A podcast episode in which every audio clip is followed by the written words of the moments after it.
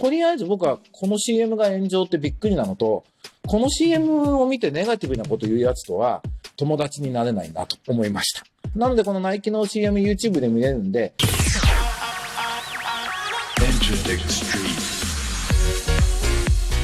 エンターテックストリート、音楽プロデューサー、そしてエンターテックエヴァンジェリストの山口のりかつです。エンターテインメントテクノロジーのニュースを紹介してコメントしていくこのプログラム、今週も頑張っていきたいと思います。短い時間ですが、どうぞお付き合いください。さて今日の最初のニュースは、Facebook のリブラ、DM に改名承認に向けて独立性強調というロイターのロンドンからのニュースです。アメリカ Facebook が導入を計画する暗号資産、かっこ仮想通貨リブラが DM に改名したことが分かった。仮想通貨プロジェクトの独立性を強調し、規制当局の承認を得ることが狙いという。DM はラテン語で非を意味する。運営団体 DM 協会旧リブラ協会の最高経営者シュチアート・リービー氏は改名について組織のシンプル化と改革を強調する取り組みの一環と説明。従来の名前は規制当局の受け入れが困難だったプロジェクト初期を彷彿させるとし、その見方を劇的に変化させるとしたと。また、まずはドルを裏付けとして単一のデジタルコインとして DM 発行を目指しているとし、発行時期についてはコメントを避けたそうですが、スイス当局の承認次第ってことなんですが、アメリカのファイナンシャルタイムズは早ければ来年1月と報じているということで、僕こういう記事を読むと、ああ、俺なんか、ちゃんと大学とか行って勉強すべきだったのかなっていう、なんか、教養が足りねえなって思うんですよ。これ、なんでリブラを DM に変えると独立性を強調できることになるのかが、これ多分ラテン語の素養とかがないとわかんない。僕ら漢字だと漢字のニュアンスで意味違うみたいなことってあるじゃないですか。多分それと同じようなことがあるんでしょうね。なので、詳しい人の解説を待ちたいなっていうふうに思うんですけど、まあでもいよいよ動き始めたなと。ともかく今ね、中国がデジタル人民元必死にやろうとしてるんで、これまでちょっとね、アメリカ政府とかをこの動きをちょっとブレーキかけようとしてたけど、これデジタル人民元にやられるのがま最悪なので、そういう意味では、まあ、認めていかざるを得ないんだろうなと、Facebook を中心としたね、コンソーシアムで既存の国家ともうまくやりますよ、共存しますよって一応言っている以上、まあ中国対抗も含めて認めていかざるを得ないんだろうなと思いますし、まあ僕は多分 DM 始まったら使うと思います。まあ一番わかりやすいのは、仮想通貨の一番すごくユーザー目線でわかりやすいのは、海外送金が安く早くなる。これなんか海外送金って未だに中世から、あ、中世って大げさか、17世紀とかから進化がしてないそうですね。なので、すごい時間もかかるし手数料も高いじゃないですか。それがまあ仮想通貨になると変わっていくので、まあそれは一番わかりやすい変化だなと思いますし、まあ Facebook っていうのはわかりやすくユーザーも広がりやすいですよね。と思っていたら、それに続いてこんなニュースもありました。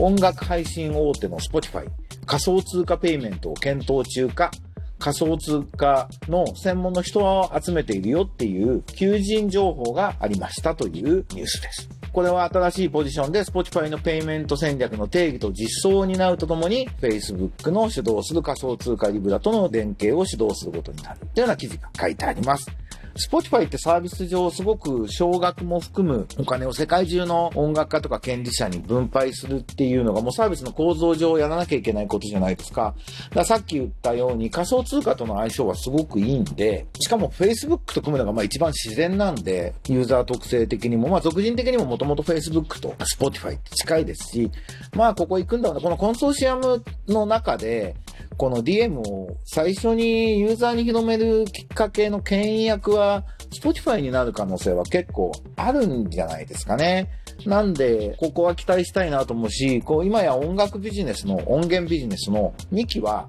Spotify なんで、Spotify が DM 使って分配するよってってみんながじゃあそれだと手数料も安いしすぐ受け取れるから受け取るってバーっとなったら、まあ仮想通貨が普及していくし、音楽のもうお金のやり取りが仮想通貨になるっていうきっかけになる可能性はあるなと思います。なので僕は基本的にポジティブなんですけど、ただこのままいくと、日本は蚊帳の外で全部ゲームのルールが決まって従うしかないっていうか、従わないなら参加できないっていうことになるのだけはちょっと嫌だなと。もちろん中国デジタル人民元が支配するのはもうディストピアなんでありえないんですけど、別に Facebook と Spotify の世界であっても僕らがゲームのルールに発言力があるかどうかが大事なんですよ。このままだとなく、今音楽ビジネスエコシステムの中に日系企業のサービスって一つもないんで、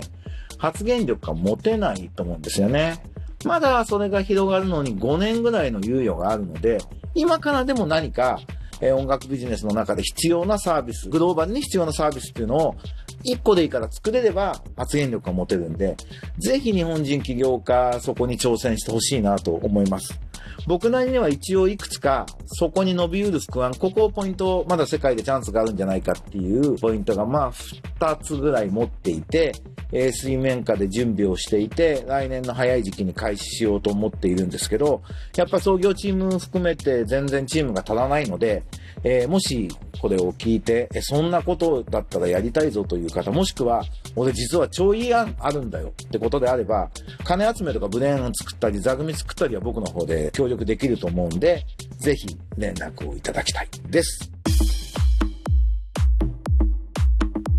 じゃあ他のニュースもどんどん行きましょう。えー、TikTok の売却期限延長せず、トランプ政権が中国系の動画アプリ TikTok のアメリカ事業の売却期限を延長しないと決めたと。まあ、バイデン政権になったけど、トランプ政権中に片付けるよということだと思います。中国の覇権を認めないっていうのは、共和党民主党関係なく、トランプだからではなく、アメリカの意思だと思うんで、これ進むと思います。で、あの、TikTok がね、なんか標的にされてるのはちょっとかわいそうというか、そんなに、もう他の、あの、軍事的な目的で TikTok が特にやばい危険性が高いわけじゃないんで、まあ変なんですけど、まあでも、もうしょうがないというか、ただ、初めてね、中国系企業のサービスで、中華圏以外で広まったサービスが、こういうふうにアメリカ政府の影響を受けるっていうことになると、今後出てくるサービス、中華系のサービス増えてくると思うんですけど、どういう投資家だったり、起業家に影響があるのかってことには非常に興味があるので、注目して見ていきたいと思います。それから日本の音楽ストリーミング売上が前年同期比122%と日本レコード協会が発表しました。2020年の7月から9月期の音楽配信が前期同年比109%の197億円で、ストリーミングがシェアの75%と。で、まあ当然の結果なんですけど、僕の感覚で言うと、これパッケージが未だに7割占めている、去年まで占めてたパッケージが多分2割以上落ちてる中で、デジタルの伸び方がこんなもんでは全然足りません。もっと音楽協会が力を入れて、もう倍にする、3倍にするっていう風にしていかなくちゃいけないので、もうね、コロナで他にやることないんだから、ともかくストリーミングサービスをもっと活性化して、えー、売り上げ上げていくっていうことに向かうべきであるということを改めて強調していきたいと思います。ちょっと僕は正直、これしか伸びてねえのと思って、ちょっとがっかりしました。200%とかにしないとダメだよ。それから、これはね、ちょっと楽しい、嬉しいニュースなんですけど、ギター需要が急増。フェンダーの売り上げは過去最高。オンライン学習システムも後押しっていうビジネスインサイダーの記事で、コロナウイルスのパンデミックとロックダウンがギタービジネスを復活させたっていうんですね。2020年に業績は良かったんだけど、フェンダーが、フェンダーって有名なね、ギターのブランドですけど、3月に工場を閉めたりして困ってたんだけど、なんと意外なことに、みんなやることないから家でギター欲しいからギター買ったっていうことなんですよね。で、オンラインで勉強もしてっていう。これってやっぱり音楽って何のかんの言って価値があるのよっていう、なんかコロナのこのいろんなトラブルって物事の本質、今まで未知に済んだことを浮き彫りにするっていう側面がすごくあるなと思うんですけど、そういう意味ではギターまだ結構いけるぜって言われたっていうのは、僕はギタリストじゃないですけど、まあギター好きな人とかも嬉しいし、まあ音楽ファンにとっては嬉しいニュースなんじゃないかなと思いました。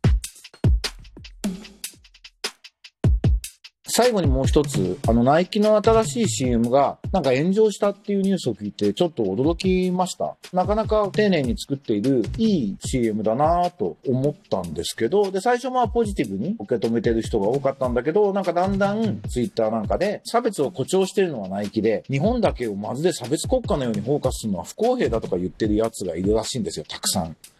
これ何を言ってるんだろうなぁと思って、まあ、差別の問題ってもちろん難しいし、突き詰めるとこう誰の心にもあることだったりするし、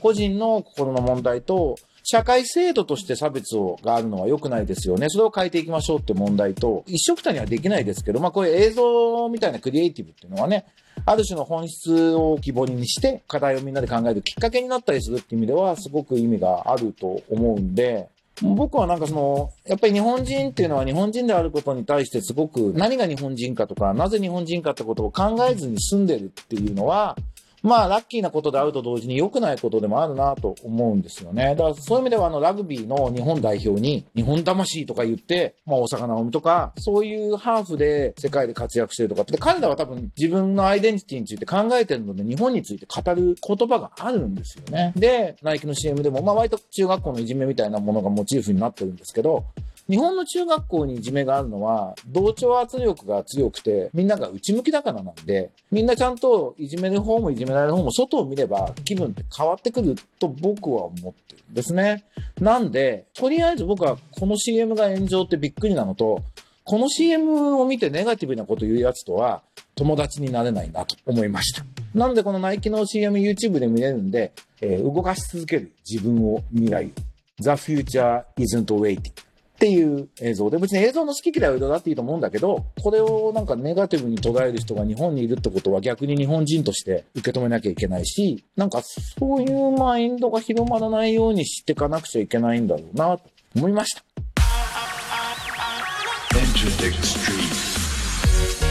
ということで、エンターテックのニュースとしてこんなお話をしてみました。いかがだったでしょうか？えっ、ー、とね、頑張ってノート毎日書いてんだよね、もう3ヶ月ぐらい。フォロワーがちょっと1000人超えて嬉しくなってるんですけど、今毎日のようにいろんなマガジンに分けてブログ書いてるんで、ぜひ読んでください。えっ、ー、と、まぐまぐでメールマガジンも毎週出してるので、えー、そこだとね、僕の活動状況とかチェックできると思うんで、そちらもチェックしていただけると嬉しいです。それでは、12月になったので、今年を振り返ることも徐々にやり始めながら頑張っていきましょう。また来週お会いしましょう。山口のりかずでした。じゃあねバイバイ。